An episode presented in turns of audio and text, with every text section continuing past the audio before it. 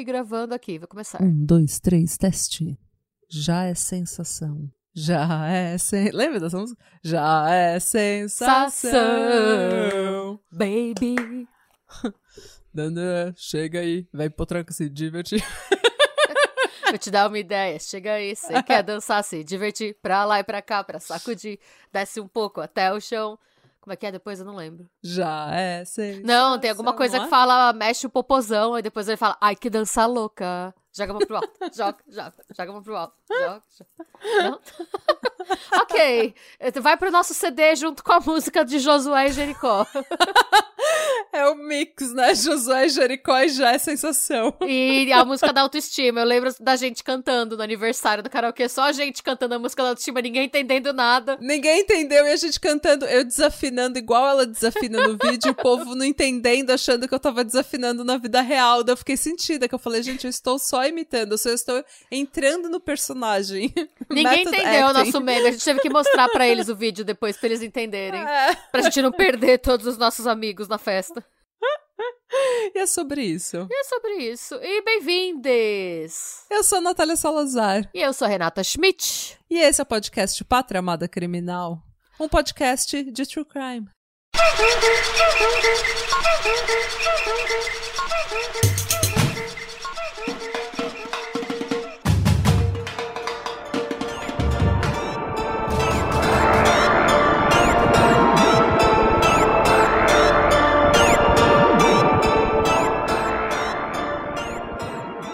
a gente não, não se preocupe, a gente não faz, a gente não canta nesse podcast. É, não canta pouco. É, esse é um podcast de true crime e coisas trevosas e mórbidas e obscuras. Sejam bem-vindos. Bem-vindas. Sejam bem-vindos. E, ah, recado, a gente tem que agradecer o pessoal de que participou do encontrinho na semana passada. Exatamente. Muito obrigada pela sua audiência, pela sua participação e pelo seu E dinheiro. por fofocar com vocês, gente. Eu adoro fofocar com, com os ouvintes. Nossa, eu adoro, gente. Porque no ICQ, eu adoro os papos que tem no ICQ. O problema é que daí eu, tipo, eu viro as costas 3 segundos e tem 15 mensagens. Daí eu viro as costas meia hora e eu vou receber 400 mensagens. E daí eu fico tão, sabe, tipo, me dá aquela, aquela, aquela sensação de Não vou não conseguir. estou não estou acompanhando a juventude. É. E daí eu não consigo fazer, tipo, eu não, eu não consigo entrar nos assuntos e às vezes eu entro no assunto e já tenho que sair porque o assunto já mudou. Mas quando é um encontrinho que tá todo mundo lá conversando junto, é uma delícia. O tempo passa que você nem vê, dá vontade de nem acabar o encontro. É, e a gente fica reunido num mesmo tema, então é mais fácil focar. Porque a gente tá falando de algum tema. É, No nosso Pois caso, é, odiaram o. Paulides. é, pau no cu do Paulides. É isso aí. Eu tenho também um recado que é um agradecimento a todos os ouvintes que mandaram sugestões. Eu reclamei no episódio passado que eu tava com um bloqueio criativo, que é eu tenho uma lista de casos, todos interessantes, que eu quero fazer, mas ao mesmo tempo eu tô de bode e não consigo fazer o roteiro de nenhum deles, não consigo começar a pesquisa de nenhum deles direito. Alguns estão começados, eu não consigo terminar porque me deu bad. Então eu falei, ouvintes, me mandem sugestões no meu Instagram pessoal que o que vocês mandaram eu fazer. Não vou pensar. Você mandou, eu vou fazer. Vários ouvintes mandaram sugestões super legais e eu já comecei a fazer. E esse roteiro é um que foi é, enviado, uma sugestão que foi enviada pelo Felipe Leite, um ouvinte lindo, gostoso, cheiroso, que escreveu assim: Nath, tem de tudo. Tem gay rica branca fazendo merda, tem BDSM, tem trisal, tem impunidade, tem pressão alta. Meu Então- Deus, eu nem sei que caso é esse, eu já estou apaixonada pelo caso. Então, Felipe Leite, muito obrigada pela sua sugestão. Aqui está o episódio que você indicou e esse episódio é dedicado exclusivamente para você. Obrigada, Felipe Leite. Então, gente, vamos ao caso. As minhas fontes é o site Who Murdered Robert Wong, Meu Deus, tem um site só pra descobrir o que aconteceu. só pra descobrir o que aconteceu. É, e tem de tudo lá. Tem a biografia da galera, o time legal que cuidou do caso e, inclusive, o affidavit que eu usei pra, é, pra ler o que realmente tinha acontecido e toda a investigação, o que, que a polícia estava achando. Lembrando que a gente já falou aqui que um affidavit é um é um documento que é usado para indiciar as pessoas, né, para requerir mandatos de prisão ou de busca.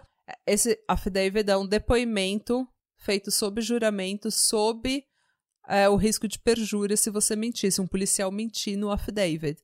Então é uma coisa muito séria que é usado realmente para a corte para indiciar as pessoas ou buscar, tipo, requerer mandato de alguma coisa, mandato de busca. Então, tá lá no Who Murdered Robert Wong. Eu li todo o affidavit da, que foi usado para indiciar um dos suspeitos. E eu também usei a Newsweek, o The Sun, o Washington City Paper, e várias outras mini fontes que foi, foram aparecendo, mini artigos que, enfim. E também a Wikipédia. Temos fontes, trabalhamos com fontes que não são dos desejos. Isso. Estou aprendendo frases de efeito de Natália. o primeiro personagem desse caso é o Vitor Zaborski. É, ele era gerente sênior de marketing no Milk Pep, que é o Milk Processor Education Program. Nossa, gente, que chique!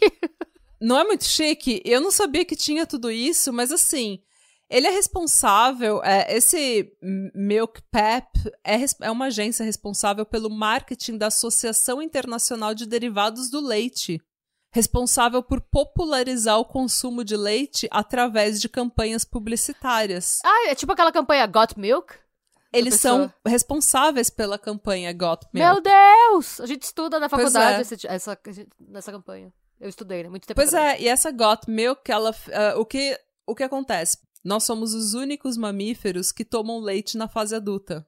E, tipo, não é qualquer leite. Eles vendem o quê? Leite de vaca, que é para usar absolutamente tudo da vaca e transformar em produto. E o, o consumo de leite da forma como a gente da forma como a gente consome hoje foi uma coisa que foi implantada na nossa cultura, assim como vários outros produtos, através de campanhas publicitárias. Então eles tinham que vender a ideia de que tomar leite é uma coisa maravilhosa, saudável, que você tem que fazer o resto da vida. Hoje em dia a gente sabe que não é bem assim, mas popularizou por causa desse tipo de campanha publicitária. Essa Got Milk, agora, né, para enfrentar os, é, o, o, o baque do veganismo e dessa conscientiza conscientização que a gente está tendo com os impactos ambientais e até de saúde que os derivados de leite têm na gente, essa campanha ela evoluiu. Agora eles têm outdoors de gente, tipo, malhando com a legenda assim: leite hidrata mais do que água ou é um outdoor gigantesco de um cara fazendo esportes radicais e é tipo, oi, você vai precisar de leite para fazer isso. Tipo, porque leite fortalece os ossos, então você pode ser mais esportista por causa disso, sabe? É, umas, é realmente é uma campanha para para popularizar o uso, o consumo de leite e derivados. Ok. É, mas enfim, é, esse cara então ele era é, gerente sênior de marketing nessa Milk Pep, ou seja, uma pessoa bem sucedida tanto academicamente quanto profissionalmente. Entenda-se, gente rica. É, ele morava em Washington, D.C., onde ele estava em um relacionamento estável com um homem chamado Joseph Price. O Joseph é um advogado formado pela Universidade da Virgínia, que trabalhou em áreas de infringimento de direitos autorais e propriedade intelectual. E ele também era conhecido por pegar causas importantes para a comunidade LGBTQIA. Então ele era bem envolvido nas uh, no ativismo LGBT. Também, é, pela, pelo que você tá falando da profissão, também era um cara com grana, também tinha uma boa condição financeira. Academicamente muito bem sucedido, profissionalmente muito bem sucedido, uma ótima condição financeira. Muito que bem.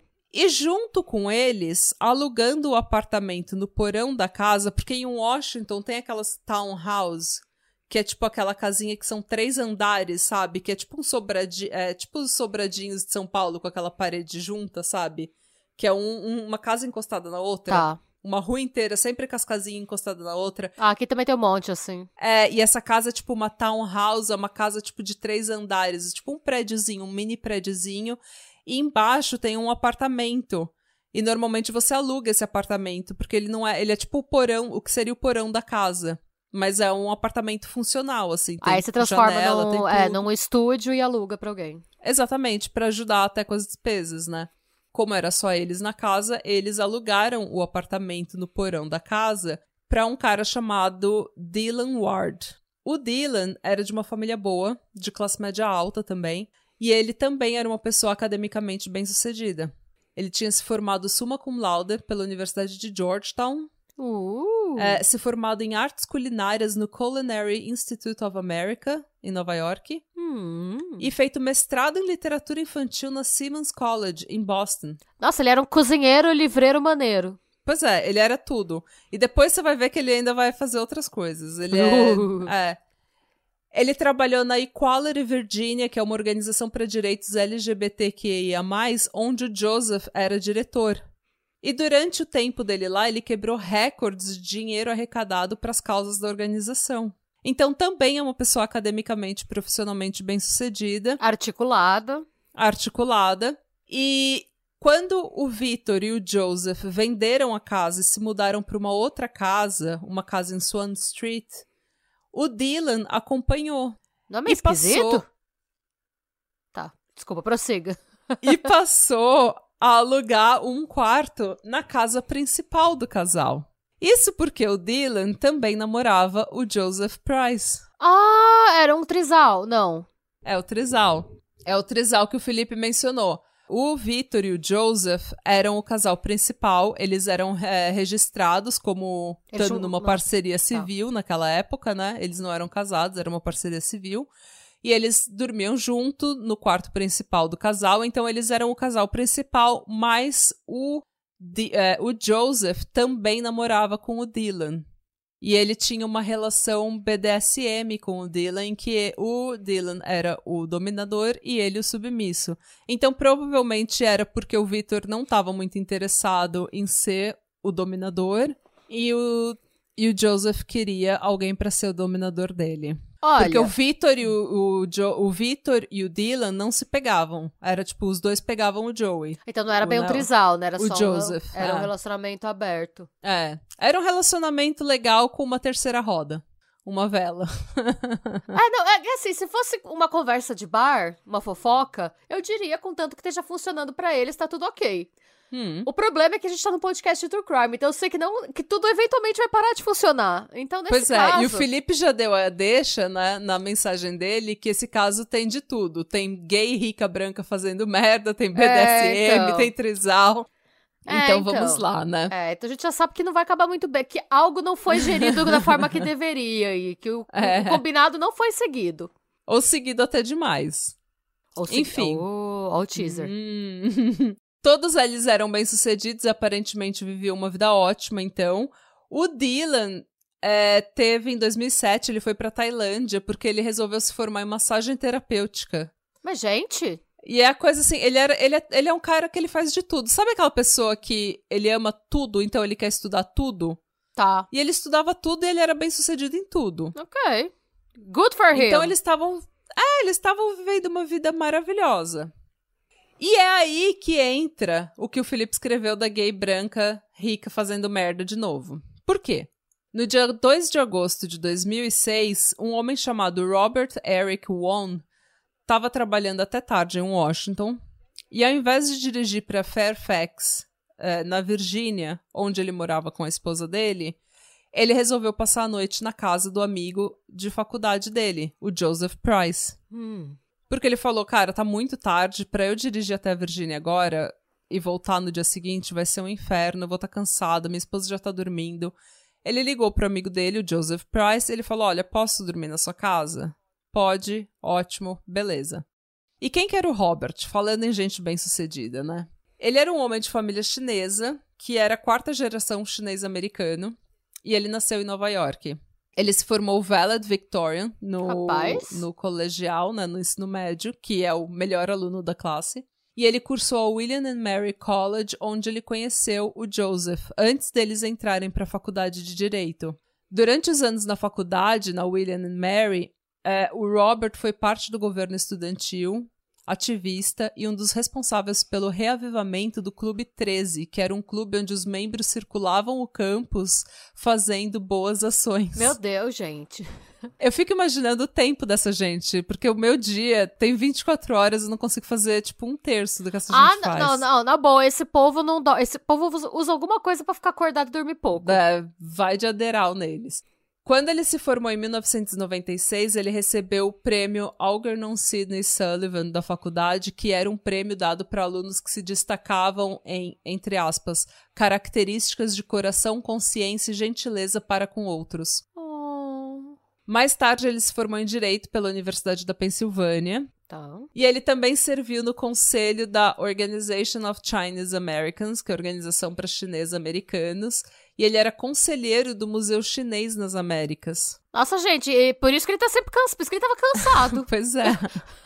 em 2006, ele também era presidente eleito da Asian Pacific American Bar Association, que é uma associação de apoio para a comunidade asiática na profissão do direito, que, de acordo com o site deles, entre aspas, promove justiça, igualdade e oportunidade para a comunidade asiática e do Pacífico, que é a comunidade asiática, tipo, chineses, coreanos, japoneses, mas também quem vem das ilhas do Pacífico, da Polinésia, da Micronésia e da. Como que é o nome? Não é Macronésia, é Malanésia? Melanésia. Nem sabia, mas tá Polinésia, bom. Micronésia e Melanésia, que é a Guiné, Nova Zelândia, Hawaii, tipo Havaí, sabe? Essas. E algumas pessoas consideram os aborígenes australianos também como asiáticos do Pacífico. Ok. Então todo mundo que tem essa herança e essa associação ajuda essas pessoas é, na profissão do direito. Então, assim, ele era uma pessoa extremamente ativa na comunidade, né, no ativismo dele pela comunidade asiática, extremamente respeitado, um advogado de sucesso, bem respeitado. E ele era casado com uma mulher chamada Catherine Yu, e os dois frequentavam a igreja na Virgínia, onde eles moravam. Dois meses antes da morte do Robert, ele foi contratado pela Radio Free Asia, que é tipo a Rádio Ásia Livre, que é uma organização privada sem fins lucrativos, apoiada pelo governo americano, que produz conteúdo, tipo, produz programas de rádio e notícias online para países onde existe censura e as liberdades de expressão e imprensa sejam restritas. Então é para promover oh. uma a notícia independente, não censurada e ser transmitida para esses países na Ásia. Melhor pessoa. Melhor pessoa, cara. Ele é uma pessoa maravilhosa. Que que ele foi dormir lá? Eu já sei que ele foi dormir no lugar errado. Foi dormir no lugar errado. Porque, assim, o que que aconteceu? No dia 2, então, ele trabalha até mais tarde e resolve ir pra casa do amigo da faculdade, que é o Joseph. Estima-se que ele tenha chegado na casa por volta das 10 e meia da noite. E a partir daqui, toda a informação que eu vou trazer é tirada do affidavit. Tá. Então, vamos lá. Às 11h49 da noite, o Vitor Zarbowski... Não? O Vitor Zarbowski liga para o 911 reportando um intruso, um estranho, que tinha entrado na casa dele e esfaqueado um hóspede na casa dele. O que já não faz sentido nenhum, já começou mal. Vem um estranho que entra na sua casa e vai esfaquear seu hóspede. Pois é. O operador do 911 pergunta se ele precisa da polícia, dos bombeiros ou da ambulância e ele diz que ele precisa da ambulância. O que já é interessante porque eu acho que se um estranho invade a sua casa, você provavelmente vai pedir a polícia também. Tipo, Sim. eles mandaram a polícia, obviamente, porque eles entenderam que alguém estava machucado, mas é, é, é, é, tipo meio que standard, sabe? O que, que você precisa? Polícia, bombeiro ou ambulância? Ele, ambulância e não falou mais nada. É, e daí ele começa a falar. E ele tá meio frenético, assim, sabe? Meio. Ele tá meio apavorado. Tem gente que acha que ele tá muito apavorado, tem gente que acha que ele tá muito calmo. Então essa ligação do 91 é meio estranha, assim. Cada um interpreta de uma forma. Eu vou colocar um trechinho aqui. Ela tá em inglês, não dá pra gente entender tudo, mas mesmo para quem não entende inglês, dá pra ouvir a voz dele, dá pra ver se você se você a emoção você consegue captar, é, a emoção do. Pra você ver se ele tá muito afobado, se ele tá desesperado, se ele tá muito calmo, porque cada um fala uma coisa. DC Emergency 911 Operator 6752. Do you need police, fire, or ambulance? Immediately. We need an ambulance. What's wrong, ma'am? We just. Uh, we had someone that was in our house, evidently, and they stabbed somebody. Okay, somebody's inside the house now? I don't know. We heard. Are they bleeding? You see someone yes, bleeding? Someone is bleeding in our house. Okay, where's they bleeding from? Uh, I think he was. I think in the stomach. In the stomach? Is he cautious? Uh, Calm down for me. I'm gonna send some help. Okay? Female or male? It's a male. He's a friend of ours. He was, spent, he was spending the night with us. Okay. And who was the person that stabbed him? Do you know? Is he is, is he conscious? We need an ambulance. Ma'am, listen no, to me. He's not conscious. He's not conscious at all. No. We need someone right now. Is he breathing? Listen, listen to me. Calm down. I'm going to help you. Okay? Is he breathing? É, eu acho que ele parece estar bem desesperado, mas não de forma legítima. Sabe Nossa, acho que quando. Ele tá sendo falciano. Eu acho que ele tá sendo falciano, ele tá tentando imitar uma pessoa que estaria desesperada. Mas isso é porque também eu já sei do caso todo, então de repente, né? Hindsight. Pode é. estar influenciada. É. Tá. Segundo o Victor, então ele começa. "Ai, nós ouvimos. Nós achamos que alguém. Um invasor. Nós ouvimos a porta. E o fato dele usar nós indica que ele já tenha conversado com os outros moradores da casa sobre isso, né? O que aconteceu, sim. É. Então ele diz pro operador, né, que um estranho tinha entrado na casa dele, esfaqueado o hóspede dele.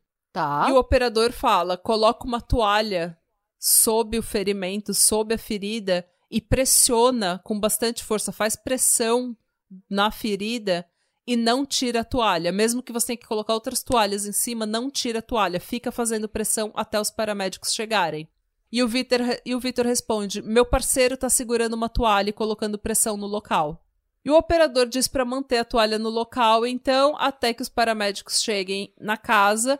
O Vitor então pergunta que horas são pro, pa- pro operador do 911, o que eu acho muito estranho. É que Não faz sentido nenhum. Não faz sentido nenhum, tá- tipo, que horas são?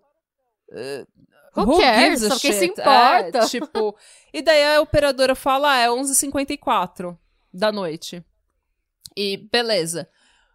É, ele então voluntariamente revela pro operador no 911 que uma das facas da casa foi usada para esfaquear o Robert. Aí já fica total bizarro, porque é o invasor que foi lá, mexeu na sua cozinha, catou uma dessas facas de carne e esfaqueou o hóspede. Uhum. Ok. Vai ficar muito mais estranha essa coisa toda. Ai, meu Deus. Você não perde por esperar, dona Schmidt. Meu Deus. tan, tan, tan. Assim que os paramédicos chegaram na cena do crime, eles viram o Vitor de roupão, sabe? Tipo, porque ele tava no meio da noite, né? Ele provavelmente acordou, colocou um roupão por cima.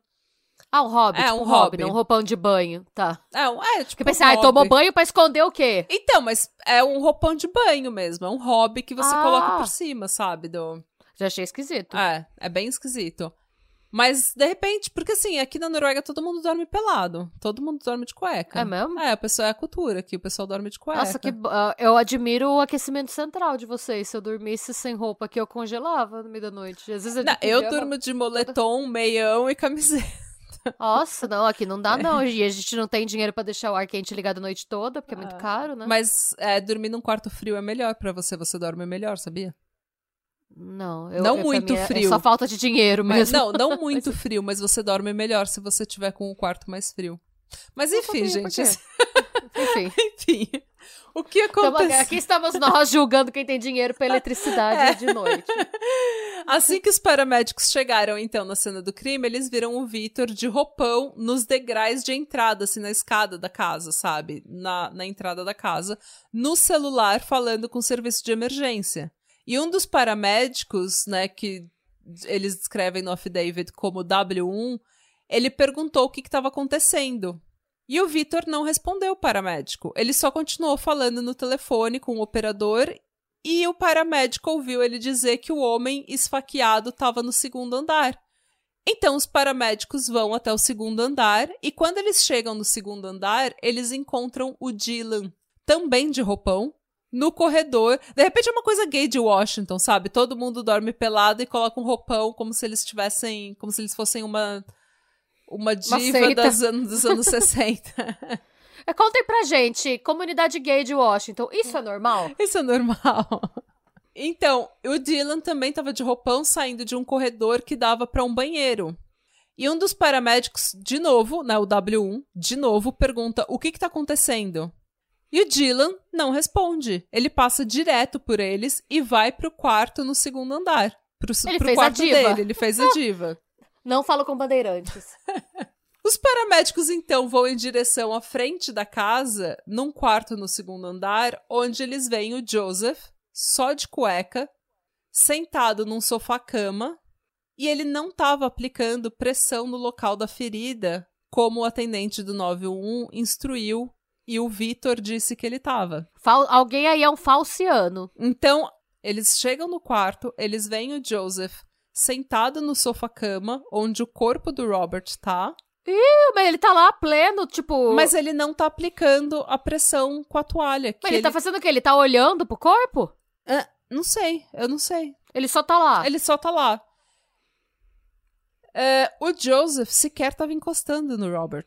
Segundo É isso que eu acho esquisito. Você tá. Porque normalmente você pode ou tá querer ficar extremamente longe, ou você tá desesperado muito perto tentando reviver a pessoa, ou fazendo primeiro socorro, CPR, né? Exatamente. Agora, você ficar do lado sem fazer Nada. nada. é muito esquisito. Você tá sentado lá olhando apático, podia ser um cacto, podia ser uma samambaia, uma pessoa, tanto faz pra você, não é muito esquisito? É muito esquisito. E vai ficar pior. Vai ficar muito mais esquisito. Ok. Entre o Vitor ligar pro 911 e os paramédicos chegarem, é menos de 6 minutos. O affidavit fala que é 5 minutos e 40 segundos. Então, ele o, o Vitor tinha dito que o Joseph estava aplicando pressão no peito, na ferida onde ele foi esfaqueado. Só que, tipo, em menos de 5 minutos ele já não tava fazendo isso. Ficou cansado, né? ele Desistiu. desistiu em menos de 5 minutos, sabe? É, não faz sentido nenhum. Nenhum. E quando o paramédico então pergunta pra terceira pessoa, que é o Joseph, né? A terceira pessoa, que raios que aconteceu? O Joseph só olha pro paramédico e fala: "Eu ouvi um grito". E levanta e sai do quarto. Mas que, Ou tá todo mundo tipo, loucão de alguma coisa? Porque ninguém tá reagindo da maneira esperada. Ninguém tá sendo normal nessa. Ninguém é normal. Ninguém tá sendo normal nessa, nessa vibe, nessa, nessa casa. Achei rolê errado. É, é como o Felipe disse, gay, branca, rica fazendo merda.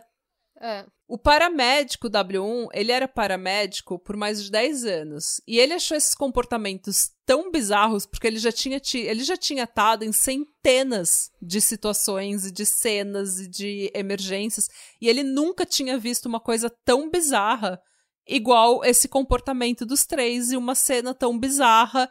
E ele ficou tão, ele falou que ele ficou arrepiado quando ele entrou no Sim, local. porque a impressão, pelo que você tá me descrevendo, é pessoas blazer, tipo, desconectados com a, com a gravidade da do situação. que tá acontecendo, exatamente. Exatamente. E ele ficou, ele falou que era uma vibe tão ruim que ele ficou, ele ficou arrepiado. E daí, ele ficou tão desconfiado que ele entrou no quarto e ao invés dele ir pro corpo do, do Robert, atender o Robert, de costas pra porta, ele foi do outro lado da cama e atendeu o Robert do outro lado pra ele ficar Olhando pra de porta. olho pra porta pra ver a reação do Joseph. Porque ele queria ver como que o Joseph tava agindo, porque tava tudo muito estranho. A outra paramédica era paramédica já fazia 15 anos. E ela também achou tudo muito suspeito. Muito suspeito. E ela meio que pegou a hint, sabe? A, a- pegou a vibe do colega dela e ela começou também a se ligar no que estava acontecendo em volta. Ela observou que no peito do Robert tinha um buraco de faca tão grande que era grande o suficiente para acomodar um dedo dentro. Para enfiar o dedo nele. Ew. Um dos golpes de faca tinha atingido o coração do Robert, então era fundo, mas não havia sangue nenhum no quarto. De acordo com essa paramédica, parecia que o corpo tinha sido esfaqueado, lavado, vestido e colocado de volta na cama. Gente, tá, cada, ca- a cada minuto que passa fica pior. Fica muito pior. E vai ficar mais, vai ficar mais é, bizarro. O que faria sentido, pensando que tava todo mundo de roupão e a blasesice deles, parece que o cara tá. Já deu tempo de todo mundo se acalmar, né? Parece que o cara tá morto tem uma cota já, mas ele só chegou tem uma hora. Então, Enfim, prossiga, desculpa. Os tô- tô paramédicos, aqui. eles observaram que o Robert já estava morto há algum tempo. Porque ele não estava respirando, ele não tinha pulso, as pupilas dele já estavam dilatadas e fixas, e os três buracos de faca no peito não tinham praticamente nenhum sangue, não saía sangue dele. Mas, gente. Então ele já estava morto há algum tempo. As únicas marcas de sangue que tinham eram pequenas marcas de sangue na, no peito dele. A paramédica descreveu como se alguém tivesse pegado uma toalha e limpado o sangue, e daí o pelo da toalha fez aquele caminhozinho, sabe? Fez aquele rastro de sangue. O que, o que é totalmente incoerente com a situação que ele descreveu na ligação, né? Não faria sentido. Não faz sentido nenhum. O Robert chegou a ser transportado para o hospital, onde ele foi declarado morto à meia-noite e 25 da madrugada do dia 3 de agosto de 2006, 36 minutos depois do Victor ter ligado para o 91. Enquanto isso tudo está acontecendo, a polícia chegou na casa e começou a investigar a cena. E essa é uma casa, como eu falei, de três andares, é uma townhouse, aquela casa que é tipo um predinho, uma do ladinho da outra, assim. Mas é uma ah, casa. essa nova era assim também? Essa nova era assim também, gente. Era Tá. o mesmo tipo. A gente vai colocar fotos da casa no, no Insta. E era uma casa, tipo, numa, numa vizinhança muito boa em Washington, D.C. Ela valia mais que um milhão de dólares fácil. Tipo, ela era uma puta Rapaz. casa. A casa era impecável. E ela tinha vários móveis e decoração e eletrônicos caros na casa. Não era uma casa, sabe, mo- mobiliada na IKEA. Não- ninguém foi na Casas Bahia comprar aquele. aquele. O hack. o hack branco. É, o aquele hack marfim pra colocar a TV. Sabe aquele que virava a TV assim? É, não existia na casa nenhum sinal de entrada forçada. E assim como o quarto do Robert, a casa tava impecável. Ou seja, né? É que era o, o bandido mais organizado do mundo. Ele só tinha uma tara por facas e por esfaquear estranhos. É, completo estranhos. Co- Completo estranho, porque o Robert não morava lá e nem frequentava aquela casa. Então é assim. Os três, obviamente, foram levados para a delegacia para prestar depoimento. E outras diversas testemunhas foram entrevistadas, incluindo o vizinho cuja casa divide a parede com o quarto onde o Robert foi encontrado. E o vizinho ouviu da, da casa dele alguém gritar Eita. entre 11 e 11 e meia da noite. E ele sabia disso porque o vizinho estava ouvindo o jornal das 11 da noite. Então, ele estava vendo o noticiário das 11 da noite. Tá. Então, ele lembra qual que é o timeline, qual, quando que ele ouviu o grito sair daquele, daquele quarto da frente do segundo andar.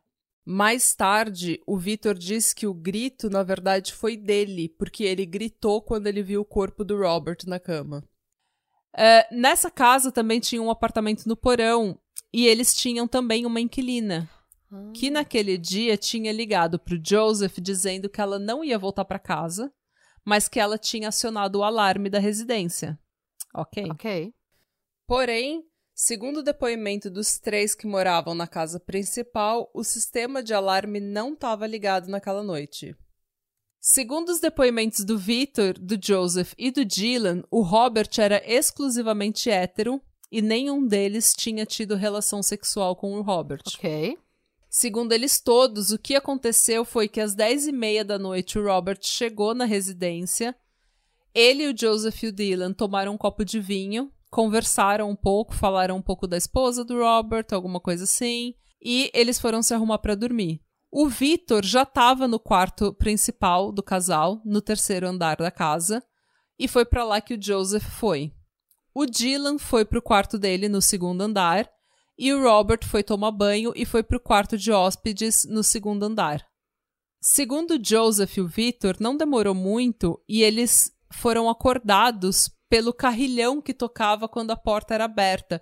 Tipo, sabe carrilhão quando é um, é um sistema de tipo de segurança que você tem uns que são eletrônicos hoje em dia, que você abre a porta, toda vez que você abre a porta principal da casa, Faz um barulho. faz um barulho, tipo um, como se fosse um sino, que é pra você saber que a porta tá sendo aberta. É, um é simplesmente um sistema de alerta. E então não demorou muito, eles acordaram com o carrilhão que tocava toda vez que a porta era aberta. Eles não ligaram muito porque eles imaginaram que a tal inquilina tinha mudado de ideia e resolvido vir pra casa. E segundo eles, o alarme da casa não estava ligado, estava desligado. Todo o sistema de segurança estava desligado. Mas ela não tinha acionado? Também não entendo por quê. Ela disse que ela tinha acionado. Eles dizem que não estava ligado. Ok. Eles então ouviram três grunhidos que deixaram eles mais alertas e foi aí que eles resolveram descer para ir checar o que estava acontecendo. Foi quando eles encontraram o corpo do Robert esfaqueado na cama. Nisso, eles veem o Dylan saindo do quarto dele no segundo andar. Os três ocupantes da casa relatam que eles não ouviram nenhum outro barulho, ninguém correndo pelos chãos, e era tipo chão de madeira maciça, sabe? Aquele chão de gente Fa- rica. faria barulho alguém andando. Faria barulho, principalmente nas escadas, subindo e descendo escada, porque as escadas não tinham tapete, as escadas eram só de madeira. E eles não ouviram o carrilhão da porta tocar de novo, o que significa que a porta não foi aberta novamente. Se alguém tivesse fugido, teria fugido pela, pela, pelaquela porta, concorda?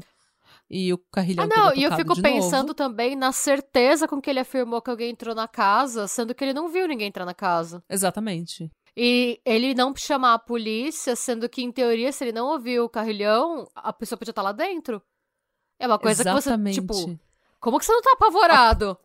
Como que você não tá apavorado? Se você não ouviu ninguém sair correndo e você não ouviu o carrilhão da porta de novo, eu estaria desesperada achando que alguém tá dentro da minha casa. Exatamente, Uma casa de três, três andares, a andares. pessoa pode estar escondida em qualquer lugar, às vezes até no apartamento da inquilina lá embaixo. Eu fiquei pensando naquele filme Quarto do Pânico, que ela, ela tá numa casa assim, de vários andares e ela tem que sair correndo. Essa seria eu ligando pra polícia do meu quarto do pânico, que na verdade é só um guarda-roupa.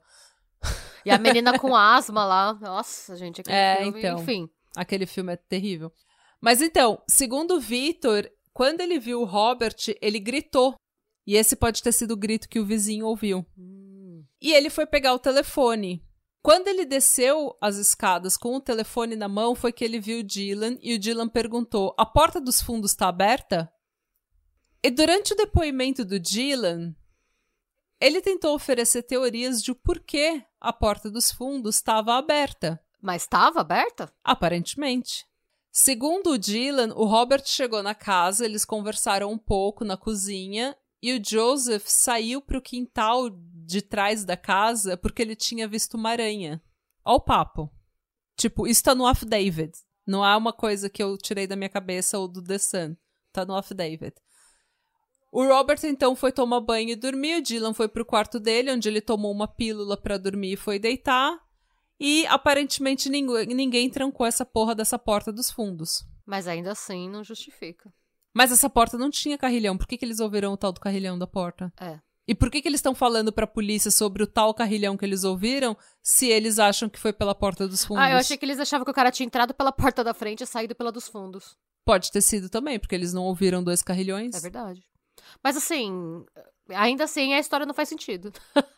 Não, porque implica que alguém saiba que a porta dos fundos Tava está aberta. aberta. E alguém vai- não vai derrubar uma decoração, um móvel, não vai deixar uma marca de sapato diferente, não vai fazer um Você não vai barulho. ouvir barulho num chão de madeira. Quem tem chão de madeira sabe que aquela coisa geme inteira. Geme. Você tá andando e ele tá gemendo. E aí você corre pro segundo andar, a pessoa que sabe como a casa funciona e vai, vai acertar bem o, o intruso, que o, a visita.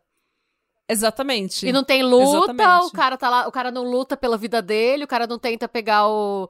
Ele, ele- Não, Tá, vai, vai. mana, tá. não luta pela vida dele, você vai, vai ficar tão pior. Ai, meu Deus, então vai, vamos lá. Tô intrigada, tô intrigada. Segundo Dylan, então, ele tinha tomado um remédio para dormir e foi deitar. E quando ele ouviu toda aquela comoção, ele colocou o roupão e saiu do quarto e viu o Victor falando com o 911 e o Joseph só de cueca do lado do Robert com uma toalha no peito dele. Ele disse que ele não viu a faca, mas que o Joseph tinha dito para ele que ele removeu a faca, que o Joseph removeu a faca. O que você não poderia fazer também, em teoria, mas enfim, às vezes ele não sabia. vai ficar mais estranho ainda. Nada faz sentido nessa história. O Joseph testemunhou praticamente a mesma coisa que os outros dois. O depoimento dele foi praticamente a mesma coisa. Ele disse que ele foi dormir com o Victor e que eles ouviram o carrilhão da porta e depois grunhidos. E que quando eles desceram para ver o quarto de hóspedes, eles viram que o Robert estava esfaqueado na cama. Ele disse que ele viu a faca no estômago do Robert e ele pegou e colocou na mesa de cabeceira. E ele então disse pro Vitor ir no quarto deles e pegar o telefone para ligar pro 911. O que também não faz sentido porque tem um telefone no quarto de hóspedes. Nada faz sentido. Cê tá dando pra entender o que eu tô falando? Ah, não, tô dando pra entender, sim. Não faz. Tá, entendi. Tipo, Porque eu tô. te- Nada faz sentido, eu tô tentando explicar uma coisa que não faz sentido, e enquanto eu tô falando, não tá fazendo sentido, então pra mim nenhum ouvinte tá entendendo o que eu tô não falando. deu pra entender, deu pra entender. Tá, tá passando a impressão de que, tipo, o cara tava lá esfaqueado, ele já falou que a faca tava no estômago, sendo que a faca tava no peito, mas ok. E o cara, em vez de pegar o telefone que tinha do lado dele, levantou, saiu, foi até o terceiro andar pra pegar o telefone que tava lá em cima pra ligar pro 91 num contexto em que tudo que você precisa é agir o mais rapidamente possível. Pois é. E assim, a história dos três é igual no sentido de que o Robert chega às 10h30, eles tomam um vinho na cozinha, o Victor já tá no quarto e depois eles vão todos se arrumar pra dormir. O Dylan vai tomar o remédio dele pra dormir, dorme. O Victor e o Joseph dormem no terceiro andar, no quarto principal. E o Robert toma banho e vai dormir. E também, tipo, isso. Gente, isso tudo aconteceu entre 10 e meia, quando o Robert chegou em casa, e 11h49, quando a ligação do 911 foi feita. Tipo, é uma hora e 19 minutos. É- Essa tor toda aconteceu uma hora. Eu, não, eu, não, eu, tô, eu fico inconformada com isso, porque. Porque vai, vai- Vocês vão ver por quê. É, segundo Joseph, ele viu que o Dylan saiu do quarto depois de ouvir toda a comoção. E segundo ele, o Dylan tava com uma cara de que não tinha ideia do que estava acontecendo. Dependendo do- da força do remedinho que ele tomasse, talvez ele não tivesse mesmo.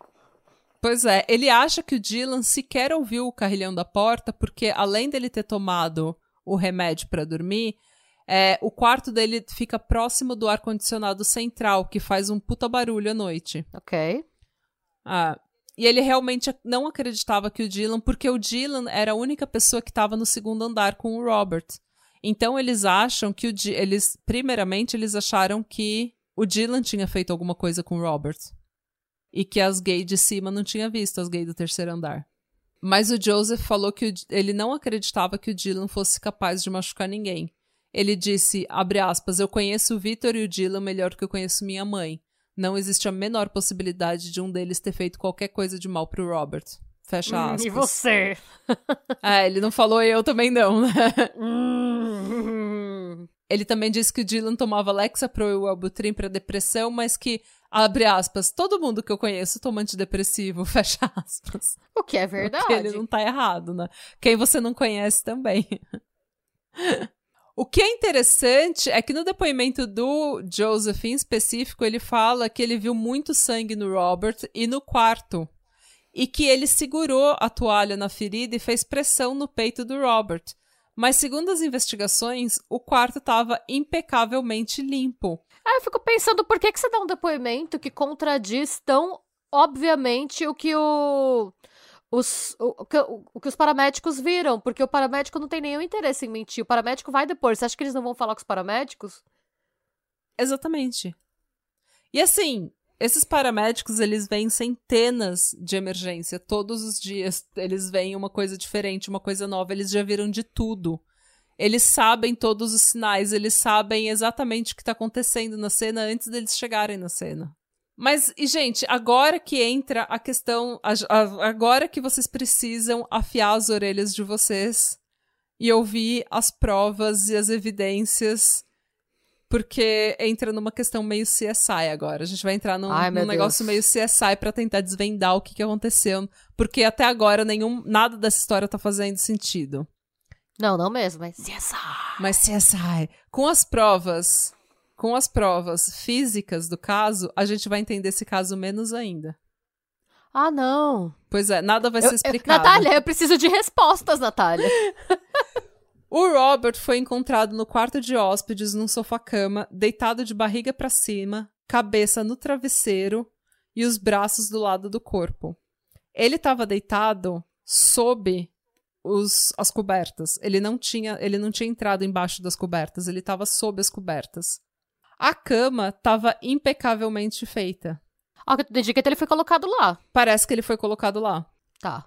Ele estava vestindo uma camisa cinza da William and Mary College, cueca e shorts, e, e as outras roupas do trabalho que ele, né, as roupas de trabalho dele, estavam dobradas, bem organizadinhas do lado do lado dele no sofá-cama, é, no pé, assim, sabe?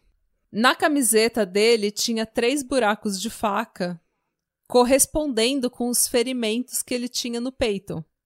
Então ele foi Ok. real esfaqueado pela camiseta, assim, com, vestindo a camiseta. Na boca, ele tinha um aparelho que ele usava pra não ranger os dentes, porque ele tinha bruxismo. De bruxismo, tá? É, e a esposa dele confirmou que ele usava esse aparelho todas as noites. A polícia encontrou na mesa de cabeceira uma faca ensanguentada, que foi a faca que o Joseph tirou, entre aspas, do estômago ou do peito do Robert e colocou na mesa de cabeceira.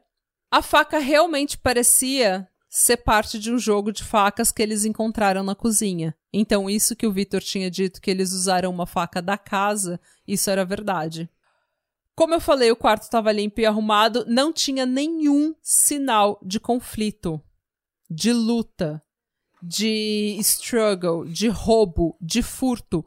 O relógio movado, a carteira e o Blackberry do Robert ainda estavam organizadinhos na, na escrivaninha do quarto. Mano. É um relógio lembrar, caro, gente, é um é, celular e que caro. o ano é, era 2006, esse telefone era extremamente caro em 2006. Pois é. Nem as roupas de cama pareciam estar perturbadas. Ele estava perfeitamente colocado em cima da- das cobertas. Eles encontraram duas marcas pequenas de sangue na cama, mas foi isso. Não tinha nenhuma outra marca de sangue. E um especialista em blood spatter, né, em tipo manchas de sangue, disse que as marcas não eram consistentes com um ataque violento a alguém deitado numa cama. Ok. E o sangue não mente. E o sangue não mente. No chão, do lado da cama, a polícia encontrou uma toalha, aparentemente a toalha que tinha sido usada então para aplicar pressão no local da ferida, como o Victor e o Joseph tinham dito que o Joseph tinha feito. Porém, as manchas de sangue na toalha eram muito pequenas. Tipo, mana, são três buracos no seu peito de 10 centímetros, uma, um buraco, um golpe de faca toca seu coração. Você tá jorrando sangue. Só que não tem sangue nenhum no quarto e a toalha que usaram para colocar pressão no seu peito tem manchas pequenas de sangue. O que que aconteceu? Uma hora e 19 minutos. O que que aconteceu nesse quarto? Nada faz sentido. É. Tá feliz agora, Felipe Leite? A gente vai passar uma semana pensando nesse caso. Eu, tenho, eu já tô montando umas teorias na minha cabeça aqui, mas vamos lá. Um outro especialista também examinou essa toalha e disse que era incompatível com a história de ela ser usada para aplicar pressão na ferida, como o Victor e o Joseph tinham dito. De acordo com esse expert, as manchas na toalha eram consistentes com alguém segurar a toalha em uma mão e uma faca ensanguentada na outra e dobrar a toalha na faca, passando sangue da toalha para a faca Tipo, limpando a faca com a toalha. ou passando sangue da toalha ensanguentada pra faca. Ah. E eu vou te explicar por quê. Na faca que eles encontraram na mesa de cabeceira, não havia sangue na parte cortante da faca. O que é impossível. Sim. Ele disse que, obviamente, isso é incompatível com a história de que aquela faca teria sido usada para esfaquear alguém três vezes. E mais, as manchas de sangue na faca começavam na ponta da faca e iam até 14 centímetros no, no blade, na lâmina da faca. Só que as feridas do Robert eram menos fundas que isso. Elas eram de aproximadamente 10 e 12 centímetros. Tipo, segundo a faca, a profundidade da ferida deveria ser 14 centímetros. Ah, não, não foi. A, a faca que tava na cena não foi a faca usada. Não foi a faca usada. Um outro especialista que analisou a faca achou mais de 10 fibras de cotton branco na lâmina da faca. Essas fibras eram consistentes com a tal toalha que estava no, no quarto. Mas, coincidentemente, estranhamente, nenhuma fibra da camiseta cinza que o Robert estava usando foi encontrada nessa faca. Que também não faz sentido nenhum, já que foi comprovado que a fa- ah, ele estava usando a camiseta quando ele foi esfaqueado. Pois é. Então, essa faca que foi encontrada na cena do crime não foi a faca que esfaqueou o Robert. A polícia encontrou um jogo de talheres no quarto do Dylan. Nesse jogo deveria ter três facas grandes, e uma delas estava faltando. Quando a polícia pediu para o fabricante enviar uma faca idêntica para análise, né, para que eles analisassem o tipo de ferida com o tipo de faca, eles concluíram que essa faca era mais consistente com as feridas no corpo do Robert do que a faca que estava na mesa de cabeceira e que seria a arma do crime. Tá. A faca que estava faltando nunca foi encontrada. Claro que não. A polícia também levou cães farejadores e esses cães detectaram sangue na área da secadora, no ralo da secadora e na área do ralo do quintal dos fundos, onde eles recentemente tinham usado uma mangueira. Tá. Então, a conclusão da polícia é que eles levaram o eles lavaram o sangue deles e de qualquer coisa no quintal de trás da casa e colocaram as roupas na secadora. E foi por isso que eles que os cães detectaram sangue nesses dois lugares.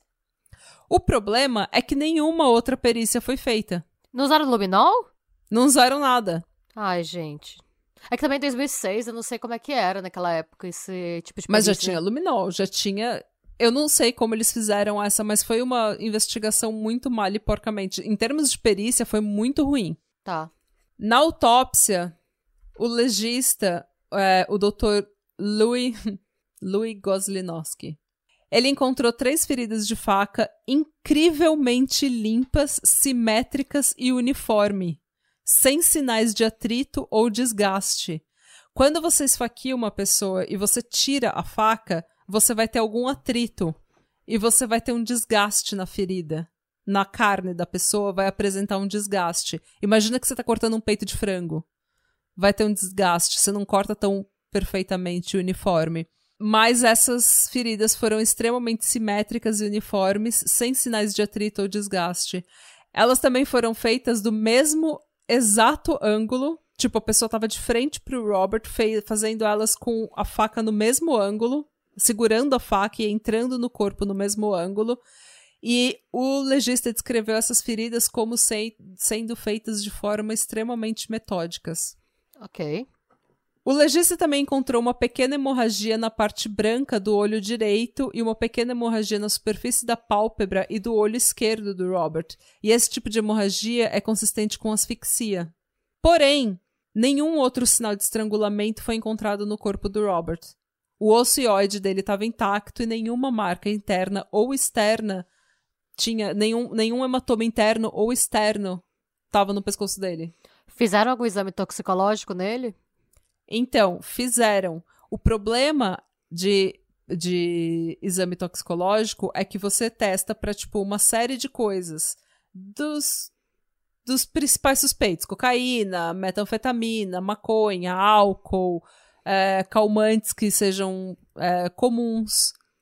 Só que esse tipo de teste não é uma coisa que você coloca lá a amostra e daí vem toda a lista do Não, que, que é, você tem. Você sim. tem que pesquisar um por um. Ok, a gente vai testar pra isso, a gente vai testar pra aquilo, a gente vai testar pra aquilo outro.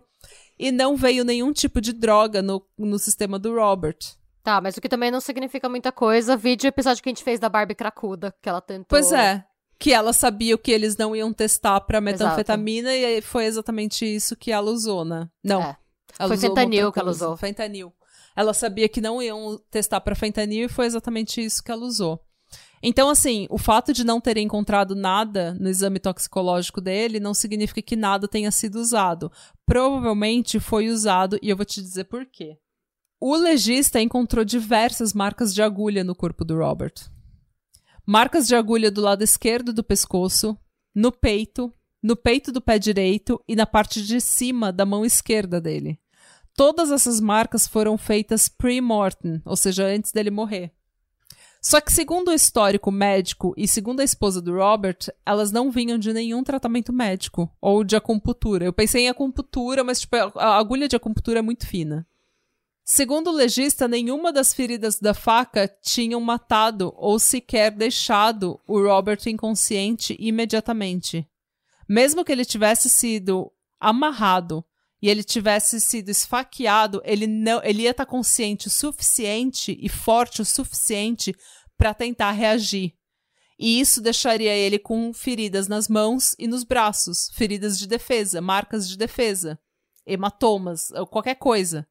Ele não tinha absolutamente nenhuma marca de defesa. E a gente não sabe nada se ele não tinha um histórico de uso de drogas recreativas, né? Não, nenhum. Nem de remédio pra dormir, né? Nenhum. Ele não, a gente não sabe ou ele não tinha? Nada, nenhuma fonte que eu usei menciona isso como Tá. uma possibilidade. Tá. O que a gente sabe é que ele foi dopado com alguma coisa, mas a gente não sabe o quê, porque ele não reagiu. Ele não re... O médico falou, o médico legista falou: "Quando alguém te esfaqueia, a primeira coisa que você vai fazer é colocar a mão no seu peito, é um reflexo. E daí a sua mão vai ter sangue.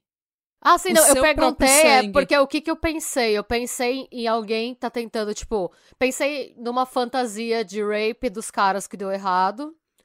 E eles pensaram no começo em dopar ele, mas por algum motivo ele tinha alguma resistência e acordou antes da hora, sabe? Uhum. E, tipo, por ter acordado antes da hora, ele acabou sendo morto pra não falar nada. Foi uma hipótese que eu pensei. Tipo, alguma, alguma resistência. Ah, a gente achou que ele não fosse acordar, mas ele acordou. Pode ter sido. E, a- e agora? Porque se fosse só, tipo, doparem ele e ele morrer, tipo, de uma overdose acidental por parte dos caras, não precisava ter feito toda a cena do esfaqueamento que não faz sentido. Podiam falar, "Ah, não sei, gente. Ele de- deitou aqui, acordei agora, ele tá assim. Não É. tinha porque você criar toda uma cena se fosse só uma overdose acidental, sabe? Pois é. Não sei. Foi por isso que eu perguntei, porque às vezes, sei lá, tá lá, o cara acorda. Ah, você não deu uma dose pra deixar o cara é. caído? Mas, É, tipo, sei. ele foi esfaqueado. Quando ele foi esfaqueado, a gente sabe que ele tava completamente incapacitado, completamente inconsciente, porque ele Tá. não tinha nenhuma marca de defesa. Nos braços, nas mãos, ele não tinha sangue, ele não lutou. O quarto tava impecável. Ele tava colocado em cima das, co- das cobertas, como se ele não tivesse peso nenhum. tá? Não tava mexido, não tava É. perturbado, não tinha nenhum sinal de, de luta naquele quarto, não tinha nada. Tava É- tudo perfeitamente organizado, limpo, as roupas dele dobradas do lado dele da cama. É, eu fico pensando se não usaram Boa Noite Cinderela, sabe? Aquela que o. A droga que o Ozzy tentou usar nele mesmo, na biografia.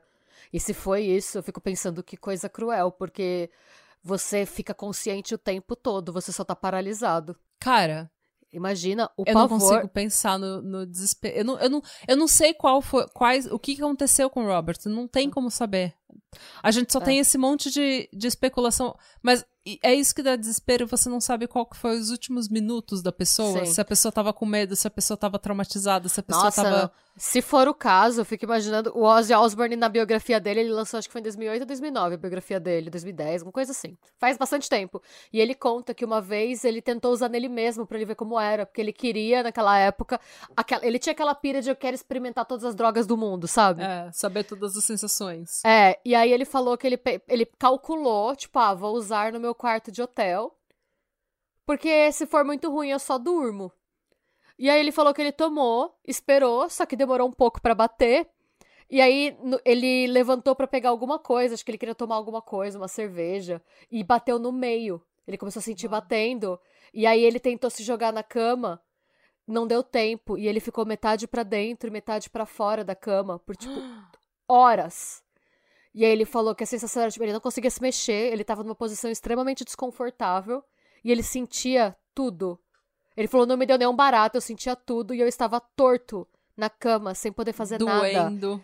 E sem Ah. poder chamar ninguém por horas. E ele falou que, Que uma das piores. desespero.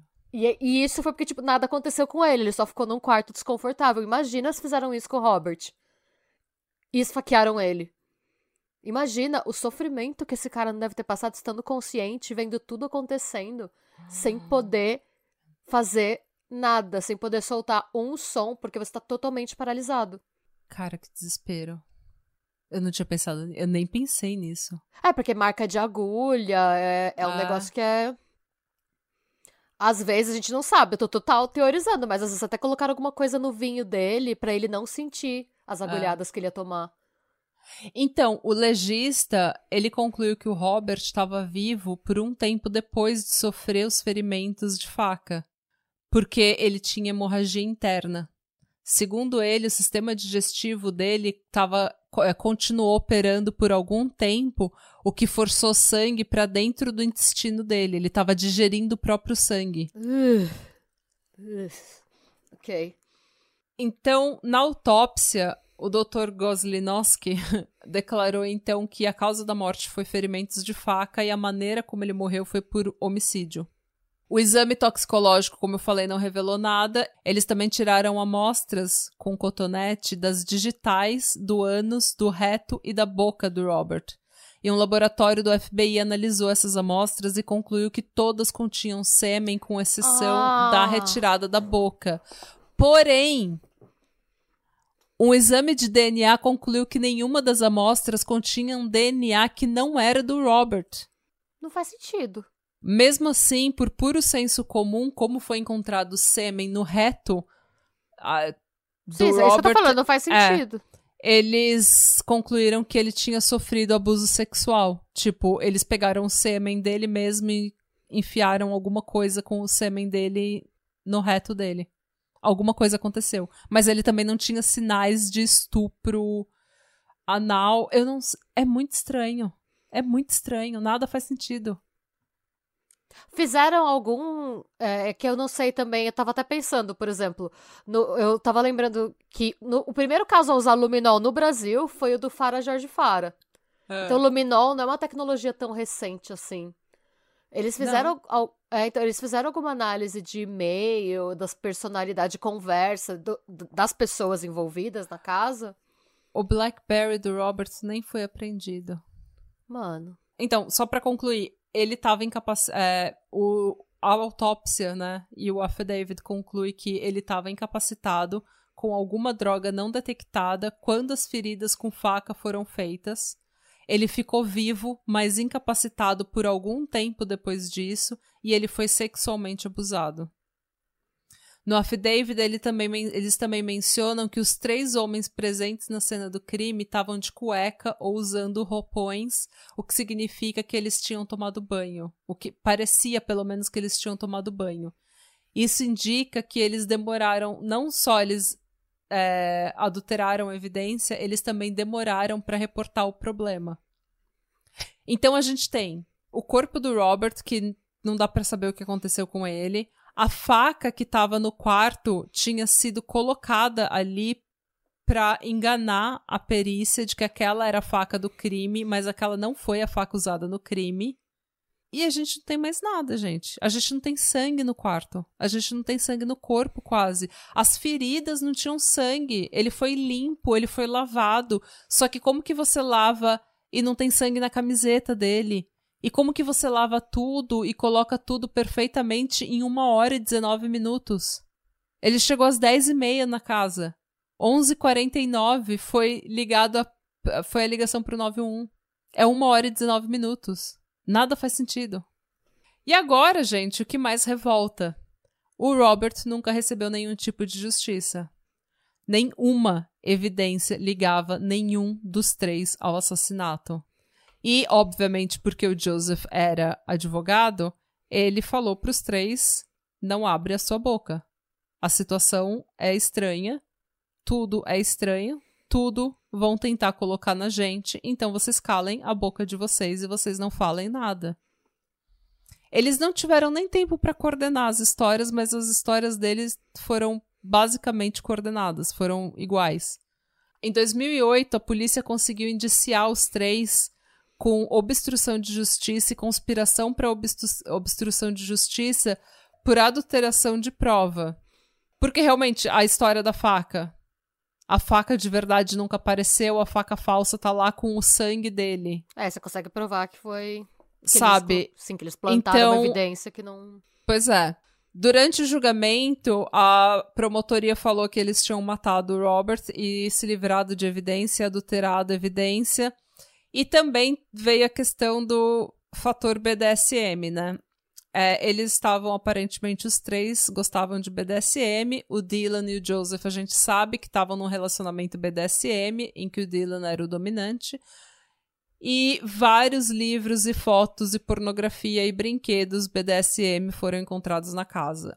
E assim, gente, 2006, isso é antes de 50 Tons de Cinza ter saído e ter se- feito um sucesso danado e todo mundo achar que sabe o que que é BDSM. Então, tá- era antes disso tudo, tá na, no mainstream, tá na mídia, sabe? Então era muito assustador. A gente já fez vários casos em que você tem uma. é, brinquedos ou chicotes ou alguma coisa e as pessoas associam isso com extrema violência ou com extrema, sei lá, psicopatia, alguma coisa assim, acham que a pessoa é um assassino porque ela gosta de apanhar durante o sexo, sabe? Tipo. É, o Blackberry do. A defesa alegou que a promotoria não sabia do que estava falando, que eles nunca investigaram direito, que eles nunca investigaram a possibilidade de um intruso ter entrado na casa.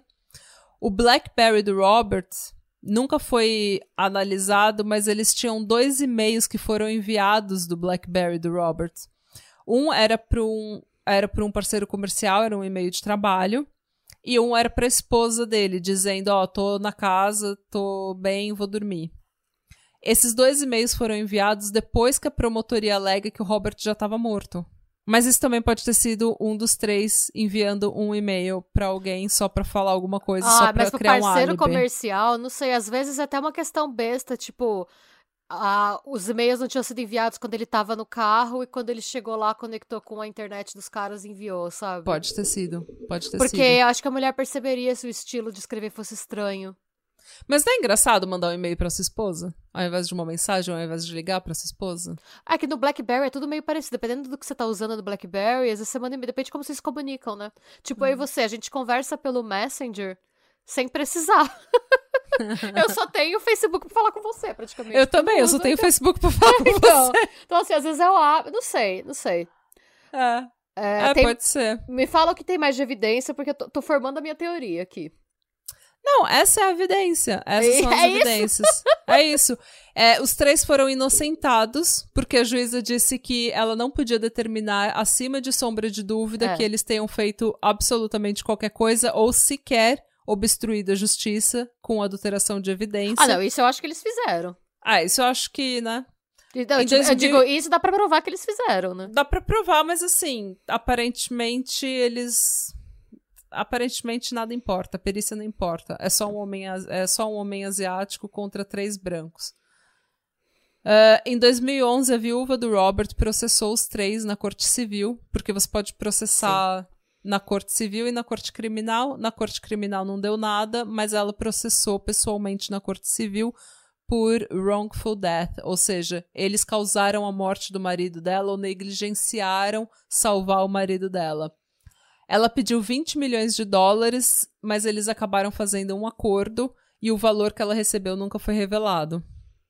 Nenhum dos três nunca falou abertamente sobre o caso. Mesmo nos julgamentos, eles responderam muitas das perguntas, quase todas as perguntas, com a, é, invocando invoco, a, quinta ema- a- a quinta emenda, que é a emenda da Constituição americana que diz que você não pode, você pode não, re- é, não responder uma pergunta se ela vai te incriminar alguma coisa. O que por si já é bem suspeito.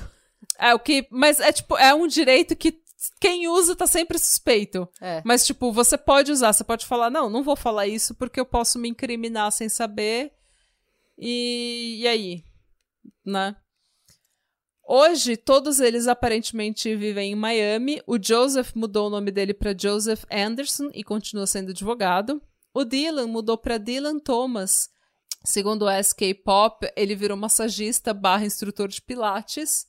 E aparentemente o Vitor não mudou de nome e continuou trabalhando na Milk Pep. E daí tem muita gente que aponta os erros da polícia, né? A falta de exames forenses é, para detectar o sangue. Mas isso rolou mesmo. Eu não sei como era a tecnologia, mas a, a investigação. Aí é aquilo, o é um mistério ou foi uma investigação muito porca? Muito pra mim, porca. foi uma investigação muito porca. É um daqueles casos que foi uma investigação porca. Não Ah. tem. É, e o exame de, toxo- de toxicologia não achou nada, mas, tipo, eles não tinham outras amostras de sangue do Robert, eles não guardaram nada, eles não tentaram milhões não, de você coisas, não sabe? perguntou, você não chegou pro círculo social desses caras e perguntou como eles eram. Você não foi nem pela fofoca, sabe? Você nunca foi perguntar nada, porque o que, que eu penso? É, com as evidências que temos, que são poucas, Uhum. eu acho que foi o knife play que deu errado. O que Hum. eu não sei é se foi o knife play consensual ou não. Porque assim, Ele tava dopado antes dele receber o golpe de faca. Porque Sim, senão mas- ele teria reagido, sim, ele não sim, reagiu. sim, não, eu sei. Mas assim, Ah. é, tinha o sêmen dele na cena. Uhum. Não pode ter. Porque, o que, que eu fico pensando? Por que, que um cara que tem uma grana, que tem um status, ficou até mais tarde, por que, que ele vai dormir na casa de um cara que ele conhecia na faculdade em vez de ir pra um hotel? Você também tem o fator do cara ser bem Uhum. religioso, do cara ir na igreja. Então, não é possível que ele tenha aí algum um lado da vida sexual dele que a esposa não conhecia? Uhum. E não é possível que, sei lá, que ele tenha experimentado com esse cara na faculdade, que ele seja bissexual, por exemplo, e não fale, Hum. e que eles tenham combinado alguma coisa que por algum motivo que a gente não sabe saiu de controle? Eu Essa fico é pensando, é pelo, polícia. Eles especularam muito do- no ângulo BDSM, né? Não, eu fico pensando. Tipo, é, alguma não, eu não tô falando nem. É, é, eu fico pensando de alguma coisa sair do controle. É, eu pensei, no começo, eu achava que era algo não consensual. O que me Hum. fez pensar que de repente podia ser consensual e de repente o Dylan quebrou o que foi acordado. Se- não sei, mas eu pensei no sêmen dentro do reto. Se ele não Uhum. tinha sido, tipo, masturbado, de repente Estimulado. É. consensualmente que por algum motivo saiu do controle, alguém desrespeitou que tinha sido acordado antes e fez alguma coisa que não devia. Porque Uhum. eu fico pensando que se fosse. E aí eu, tô... eu vou falar uma coisa bem fria pensando do ponto de vista dos caras. Se você vai. Se você tem essa fantasia, pensando, por exemplo, no- eu falo isso pela pesquisa que eu fiz no caso da Elaine O'Hara. É. O cara, gente, se vocês não, não ouviram, a gente fez com uma. Uma dominatrix profissional, ela foi nossa convidada pro caso. Maravilhosa, Lady Brigitte. Lady Brigitte, maravilhosa. Sigam ela no Instagram, Lady Brigitte. Isso. E ela, é, né, esse caso, é, o cara tinha um fetiche por knife play, por brincar com faca. E ele Uhum. tinha. O fetiche dele foi crescendo, ele tinha a tara de esfaquear uma pessoa. Ele queria Ah. esfaquear uma pessoa se masturbando na pessoa. Era a tara dele, máxima. Hum. E você percebe por depoimento de, vi, de ex-namorada do cara que era um fetiche que, come, que foi escalando. Ah. Mas, como era uma tara que ele queria realizar e ele planejou, ele escolheu a vítima como sendo uma pessoa que tinha um histórico de doença mental e uma pessoa que já tinha tentado contra a própria vida algumas vezes. Uhum. Então, é, eu fico pensando que se fosse o caso, se fosse uma tara premeditada, eu quero fazer isso com alguém, eles escolheram, no caso, a pior pessoa possível. Um membro afluente da comunidade, uma pessoa que estava em todo lugar, uma pessoa que, cuja falta seria dado rápido. Uhum. Será que se fosse alguma coisa planejada e calculada, esse cara teria sido escolhido? Talvez porque não que o assassinato tenha sido planejado, Uhum. mas que alguma coisa tenha sido. Eles tenham escolhido porque ele era um homem religioso, casado, frequentava a igreja. Mas como sendo parte da nunca- tara? Mas é que tá, mesmo que fosse uma brincadeira que deu errado, ou uma tara que deu errado, mano, as facas, as, as feridas foram descritas como feridas feitas de forma metódica. Elas estavam, a faca estava no mesmo ângulo. Ela entrou no corpo no mesmo ângulo nas Então, três mas feridas. será que o Dylan não tinha essa tara e ele não, ele não dopou ele? Tipo, ele não fugiu das regras? E um- e uma coisa que era pra começar como, tipo, um sexo a quatro com kinkzinho não foi distorcido por conta da tara do Dylan com a faca? Pode ter Porque sido. era o jogo de faca dele. Eu fico pensando, era o jogo dele que ficava Ah. no quarto dele. Que eu já acho muito esquisito você morar com os caras e você ter E seu um conjunto jogo de, de faca, faca, que fica no seu quarto. Não fica na garagem, lá nas ferramentas, não fica na cozinha, fica no seu quarto. Eu fico pensando se ele não. Se não era só pros quatro transarem e serem felizes e ele não foi lá e por motivos que a gente não sabe, se ele tava doidão, se ele só é um sádico, o que quer que seja, se ele não. Não, não fugiu, não De repente, desrespeitou. ser dopado e usado era fantasia do Robert. Podia ser, eu não sei se existe isso no BDSM de que envolva ser dopado. Ser dopado. Eu sei que ser usado existe. Não, porque às vezes. Não, para pra pensar mesmo. Agora que você levantou isso, às vezes o lance. Da, ele podia sentir uma culpa católica. E se ele for É. dopado, não é culpa dele. É, exatamente, entendeu? É. Eu tipo, eu não quero é. saber o que tá acontecendo. Eu quero que aconteça, mas eu não quero saber o que tá acontecendo, porque daí eu não posso ter culpa no cartório, entre aspas. Eu não traí minha esposa, sabe? É, e aí assim, também pensando, tipo, porque pelo que você falou, eles não eram próximos, o Robert do. Era do Dylan, que ele era amigo? Não. Do Joseph. Ele e o Joseph não eram próximos, eles se conheciam da faculdade, mas eles eram, tipo, Ah. colegas. É, tipo, não era um amigo que vai toda sexta na sua casa beber uma breja, sabe? Então, Tipo, não é sei- um- Porque eu fico, é, eu fico pensando o que que te leva a ir dormir na casa do cara. Porque, em teoria, como a gente sabe que foi realmente às 10 e meia da noite que ele foi? Como a gente sabe que ele não foi antes e não ligou pra mulher dele e falou, ó... tô até tarde... Ah. Eu tô pensando se ele não. Por isso que eu perguntei: viram os e-mails dele? Viram as mensagens? Viram se ele não combinou? Por quê? Pensando que é um cara da igreja certinho, ele não vai querer fazer isso com alguém que seja amigo dele, porque rola fofoca. Rola ele vai fofoca. fazer com alguém. E se ele for encontrado com um garoto de programa, vai ser mil vezes pior. Ele precisa de uma confi- de alguém que ele Sim, confie, e- que não vai falar nada. E com quem ele já deve ou saber do estilo de vida, ou com quem ele já teve alguma experiência. na- É uma pessoa que é próxima e é bem sucedida o suficiente pra não querer chantagear ele, porque são pessoas com dinheiro. Uhum. São pessoas que gostam do que ele gosta. Então, assim, de porque eu fico E são pensando- pessoas de respeito na comunidade Exato. LGBTQIA+, então que não vão fuder, sabe?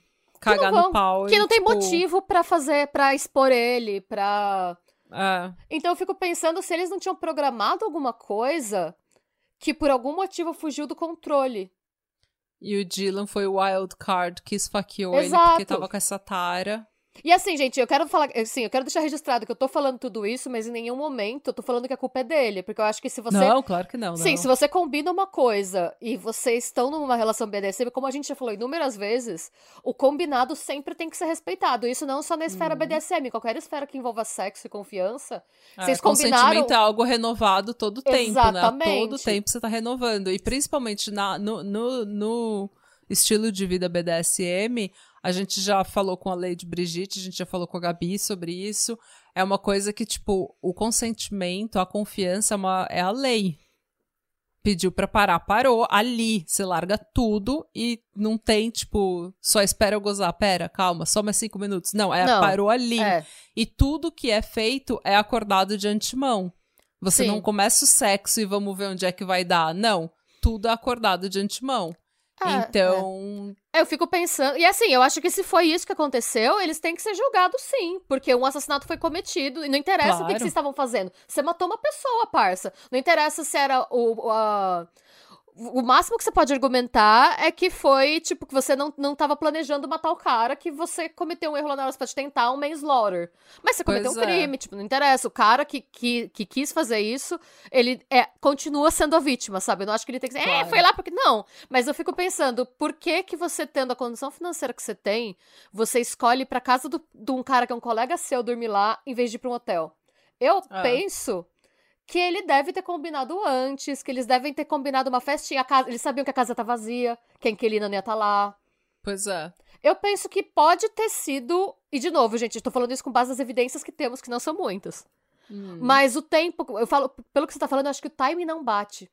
Eu acho que eles estavam lá algum tempo, que eles fizeram algumas coisas. Sim, porque, gente, uma hora, uma hora e, e 19 minutos não é tempo nem pra fazer um play, nem pra, sabe, fazer sexo, nem pra limpar a cena de um crime. Eu penso que eles deviam estar naquilo, vamos fazer. E eu, eu não sei até que ponto foi consensual, não, porque, como você falou, de repente era a tara do cara. Porque o, lance do sêmen ser dele mesmo, no reto, eu acho que pode ter acontecido dele estar usando algum brinquedo, dele ter sido masturbado e colocarem um vibrador nele, de repente. E a mão que usou tudo, a pessoa não lavou a mão, e a mão que fez uma É. coisa, fez a outra, pode ter acontecido. Porque é a única explicação, pelo que você fala, que faria sentido ele ter Sim. o próprio sêmen no próprio reto. Estavam lá, Sim. estavam fazendo uma coisa, e, pelo, e a você menos falou- que ele seja o homem gay mais sortudo do mundo. Não, e você também. e você também Corta falou isso, que. você também falou que não tinha sinal de abuso no reto. Então o que aconteceu no reto dele foi. Aconteceu. Não foi forçado. Não. Porque Foi- fica a marca. Tem, gente, tem o, o- o teste que você faz quando você passa por uma situação de violência que mostra, tem certas formas de ferida e tal. Então, Sim, que aconteceu? Feridas, hematomas que não estão se você tá Sim. relaxado e fazendo de forma consensual. é, então, então o que tudo indica, algo consensual aconteceu ali. Hum. Essa, essa é uma teoria, de repente, é, podia nem estar no contexto BDSM, de repente, sei lá, ele tava transando alguém e alguém não gostou, porque eles estavam num. Eu não sei qual eram as regras da relação deles. É, o que a gente sabe 100% de certeza é que. é, Não. Assim. Tem um documentário, eu não vi o documentário, mas eles analisam o fato de que pode ter sido um intruso. De que Ah, pode não. ter sido uma pessoa estranha. Mas, gente, eu não consigo Não, não dá. Não, desculpa, não faz Pra sentido. mim, os três estavam envolvidos e foi ou uma brincadeira que deu certo, ou foi, tipo, uma coisa que eles queriam por Tara fazer os três pra unir por Tara. Não sei, eu não sei, eu não tenho explicação. Eu fico também imaginando por que que tantas eh, as três pessoas ricas, bem-sucedidas, academicamente, profissionalmente bem realizadas iriam cometer um crime desse Não, e, e aí eu fico pensando, se. esconder tão mal. É, exato, porque o que que eu fico pensando? Se eles fossem fazer isso, a escolha óbvia, como o caso que a gente comentou agora, da Elaine O'Hara, seria uma É. pessoa com- numa situação mais vulnerável. É, não seria Que- um- uma que- pessoa bem, rece- bem, é, bem sucedida e bem vista. na É, é você arriscar muita coisa, porque era uma pessoa. Era, é, é, parando pra pensar do ponto de vista do criminoso, é muito mais fácil você fazer o John Wayne Gacy, pegar alguém numa situação de vulnerabilidade mesmo, do que você pegar uma pessoa que o, a palavra dela tem um peso contra a sua. O que é uma Ah. coisa horrível, porque em teoria, né, a gente sabe que no mundo ideal a palavra de todo mundo teria peso. Não interessa qual que é a sua profissão, não interessa se você é um trabalhador do sexo, se você é o presidente de uma empresa, a sua palavra tem que valer.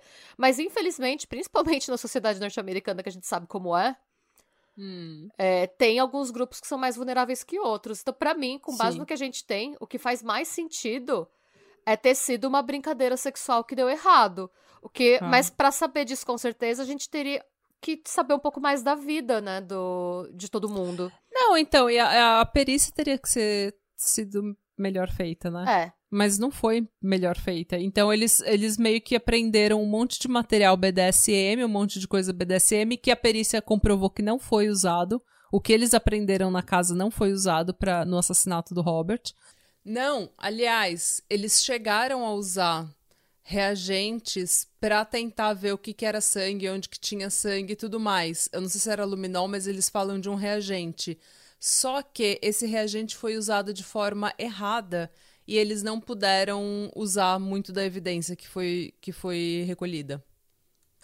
E mas assim, entrou, a polícia simplesmente viu aquele ângulo, ah, as três gay louca que estão sozinhas em casa, que, que as, as três gay louca que são um, um trisal, que moram nessa nesse estilo de vida pecaminoso, vivem nesse estilo de vida pecaminoso, gostam de BDSM, gostam de violência, tem gente que associa BDSM com violência. Então, eles simplesmente correram com esse ângulo de ah, foi uma brincadeira sexual que deu errado. E daí eles não investigaram mais nada. Tipo, eles não fizeram um trabalho decente e agora a gente não sabe. E o Robert nunca recebeu nenhum tipo de justiça. Ah, e o que tá super errado, porque eu acho que mesmo que fosse uma brincadeira sexual que deu errado, quem fez Sim, você tem tem, que- que responder, é, não, não Tem que interessa. responder. Não interessa que você tenha. Se você é o dominador, se você tá no controle da brincadeira, é sua responsabilidade a vida da pessoa. Não tem. Sim. Ou o bem-estar da pessoa em geral, a, a satisfação da pessoa, tudo. É isso, gente. A gente não sabe o que aconteceu. E com E- certeza, por exemplo, se a mulher dele sabia de alguma coisa sobre a sexualidade dele, ela não falou nada. Essa informação vai ficar Não. com ela, ela não vai falar. Porque senão ela ia, ela ia expor uma parte da vida dela que ela provavelmente não queria expor, ou da parte dele. Sim, A memória dele ia ser exatamente. perturbada por esse tipo de coisa. É, Porque então- 2006 ainda tinha muito estigma. Não, e na E- comunidade religiosa cristã, dependendo da igreja que você vai, ainda tem. Ainda tem, né? Então, assim, é, com certeza, se existisse alguma informação que pudesse ajudar a gente a entender um pouco melhor da parte de- da sexualidade dele, a gente provavelmente não vai ter. Pois é. A não ser que alguém decida eventualmente reabrir o caso e olhar com a tecnologia que tem hoje, não sei. é. É estranho, né? A gente sabe muito pouco sobre esse caso, na minha opinião. É, eu fico até pensando se eles não acusaram ele só de tampering with evidence, essas coisas, pra poder depois reabrir. S- Assim, é fato que eles é, não tinham um caso pronto pra, é, pra ir a julgamento com homicídio. Então, porque todas as provas eram circunstanciais e eles não quiseram arriscar levar os três a julgamento por homicídio, perder e depois nunca poder nunca poder julgar de novo. Então a gente sabe que eles querem, eles têm pelo menos alguma esperança de julgar os três pelo pelo homicídio. É porque o BlackBerry não ser nem apreendido, né? Porque se tivesse alguma comunicação entre eles combinando alguma coisa, estaria lá. Hum. É isso, gente. É. É isso, gente. Fala pra gente qual- o que, que você acha que aconteceu. Vai no, no- vai no post do Insta, fala pra gente o que aconteceu, manda suas teorias, manda seus comentários.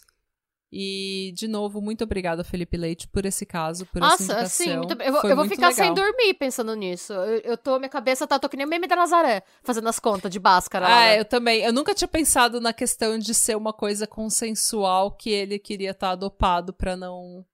pra não. é, Pra não ter não responsabilidade. aqui, não ter É. responsabilidade, ou não ter. Ou de repente era um kink dele também, ser dopado. Tem gente que gosta, então tá tudo bem também. Não estamos aqui para kink shame. Não, é, não, é isso que eu tô A gente é uma tipo, comunidade kink appreciation. Sim. E assim, é, é o que eu acho, independente, se for uma brincadeira que deu errado, ok, gente, alguém ainda cometeu um crime. Essa pessoa Pois é, punida. mas eles, os três lá, absolutamente obstruíram a justiça, absolutamente adulteraram prova, absolutamente se lavaram inteiro, organizaram a casa inteira. E foi muito Mano, a ensaiado, paramédica, gente. a paramédica com mais de 15 anos de experiência, a primeira coisa que ela falou, tipo, parece que alguém lavou o corpo, vestiu de novo e colocou ele, sabe? Não tinha uma marca de nada no Não, quarto. e a atitude deles, eles estavam muito blasé. É, Sim. com certeza eles tomaram um calmante depois do que quer que tenha acontecido, pra não Ah, surtar. É. É. Tava todo mundo E muito as blasé. histórias já coordenadas. Eu não tinha nem pensado. O, pra mim tava pegando muito o negócio de caralho, uma hora e qui- e 19. Não dá pra fazer tudo isso em uma hora e 19. Mas esse negócio de você ter falado, de repente ele não tava trabalhando até mais tarde. De repente ele chegou lá às seis da tarde. Sim, e falou pra mulher, coisa- porque não faz sentido você dormir. Eu penso, tipo, mano, se eu tô até tarde na rua, eu, preciso, eu penso quando eu morava em São Paulo, por exemplo. Hum. Eu, sei lá, às vezes acontecia, tinha enchente, tinha as coisas. Se você tem grana, você vai dormir no hotel do lado do trabalho. Tem serviço de lavanderia. Não tem porquê. Você vai dormir na casa de um amigo. É, se for um parça que te encheu o saco, tipo, não, mano, não vai ficar, vem em casa. Você conhece. a minha- a- Vem, É, alguém vem que você vai lá toda semana, É, né? Que você alguém tem que é. Você vai do nada, sendo que você tem dinheiro pra ficar onde você quiser. Passar a noite ali do lado, você vai ficar na casa, na- no quarto de hóspede, na casa de um cara com quem você estudou na faculdade, que você trocava ideia uma vez na vida, outra na morte. Não faz sentido. Não. É não verdade. não tinha faz sentido. nisso. Ele. Aí eu fico pensando do ponto de vista do tipo, ele pode ter falado pra mulher, ó. Ah, Gente, vamos ligar para a polícia de Washington, porque eu acho que a gente recebe. A gente Resolveu a o gente caso. desvendou o caso. Mas é, foi, foi uma. Assim, todas as fontes que eu vi. Eu sei que tem um documentário tem um, um podcast, mas eu não quis ouvir, eu não quis ver o documentário, porque eu queria só pegar as fontes e ver o nosso debate sem ser influenciado por ficar ouvindo outras vozes e outras opiniões, sabe? Eu até comecei a ouvir um podcast sobre, eu falei, ai, cara, eu não vou nem, não vou nem ouvir, eu vou lá, eu vou pesquisar e eu vou fazer a gente militar sobre isso. Porque vai ser mais legal se a gente tiver as nossas próprias teorias e não ficar, tipo, ouvindo outras teorias, sabe? Tipo, Sim. Não ficou ouvindo outras narrativas. Então eu fui no site que é dedicado pra, é, pro caso, e eu peguei o affidavit do caso, e todas as teorias aqui apresentadas vieram de nossa cabeça. Ah, não, e eu fico pensando até porque às vezes a esposa dele nem sabia de nada. Não, eu acho que ela não sabia. Não, acho que ela não sabia. Ah, então, às vezes, tipo, é uma coisa que ele escondia de todo mundo. A gente viu tanto caso assim, né? De repente foi por isso, inclusive, que eles mandaram um e-mail pra esposa dele. Ou, às, é, se ele já tava morto pelo horário, pode ser. Pode ser que eles mandaram o e-mail pra esposa dele só pra falar que ele ainda tava vivo e dizer que, olha, ele acabou de chegar, ele acabou de tomar banho e ele tá indo dormir agora, não se preocupa. Pode ser, pode ser. É, é, é, é difícil, porque sem comprovação, se, mano, se olhasse uma olhada no Blackberry desse caso, dava mais, podia dar mais algumas pistas, sabe? Ah, Pra ver o que, que ele tava olhando no celular, que é uma coisa que hoje Pois é tão é. padrão pra gente, né? Qualquer celular Ah. que pega. Então, o affidavit não, não menciona nada. É, não, eu li em alguma outra fonte que não tinha sido apreendido, não tinha sido avaliado corretamente, né? Então, tipo, É, hoje a gente tem a coleta de informação é mais eficiente nesse sentido, né? sim, naquela época não era. Porque daria, por exemplo, pra avaliar o, avaliar o celular dele, poderia revelar. O BlackBerry, pelo menos, já tinha acesso à internet. É um pré-histórico perto do que a gente tem hoje. Mas já tinha. Já daria pra ver se ele frequentava algum site de fetiche. Era aquela internet que se você usasse, você tinha que vender a casa pela, pra pagar a conta do... É, mas pra devia pagar a conta do BlackBerry. Ele devia usar de empresa, devia ser o plano da Sim. empresa pra usar, mas daria pra ver se ele tava, se ele na época eram fóruns, né? Se ele frequentava algum fórum é... de fetiche, se ele tinha alguma coisa assim, algum é, se ele tinha algum histórico de encontrar pessoas por fora. Pois é. Então, assim, E é isso, sabe. gente. O que, que você acha? Comenta, manda Conte. pra gente. Manda pra gente suas teorias. Eu rotei no meio da conversa. Não deu pra ouvir, mas obrigada por essa informação. Sabe quando você rota pra dentro daqui? Então, gente, é isso. Mandem suas teorias pra gente. Vai lá, comenta no Insta, a gente vai postar fotos desse caso. É, muito obrigada pelas sugestões, muito obrigada pela sua audiência, Paciência, suculência suculência e sejam bons. e busquem conhecimento. E se você for o dominante numa relação BDSM, você tem obrigação de cuidar do seu submisso. Então cuida bem. Não vai matar ninguém e colocar no guarda-roupa. Regras são regras, gente. Regras e... são regras. E consentimento não é uma palavra vazia. Respeite o consentimento. Isso. E Radebra. Shalom.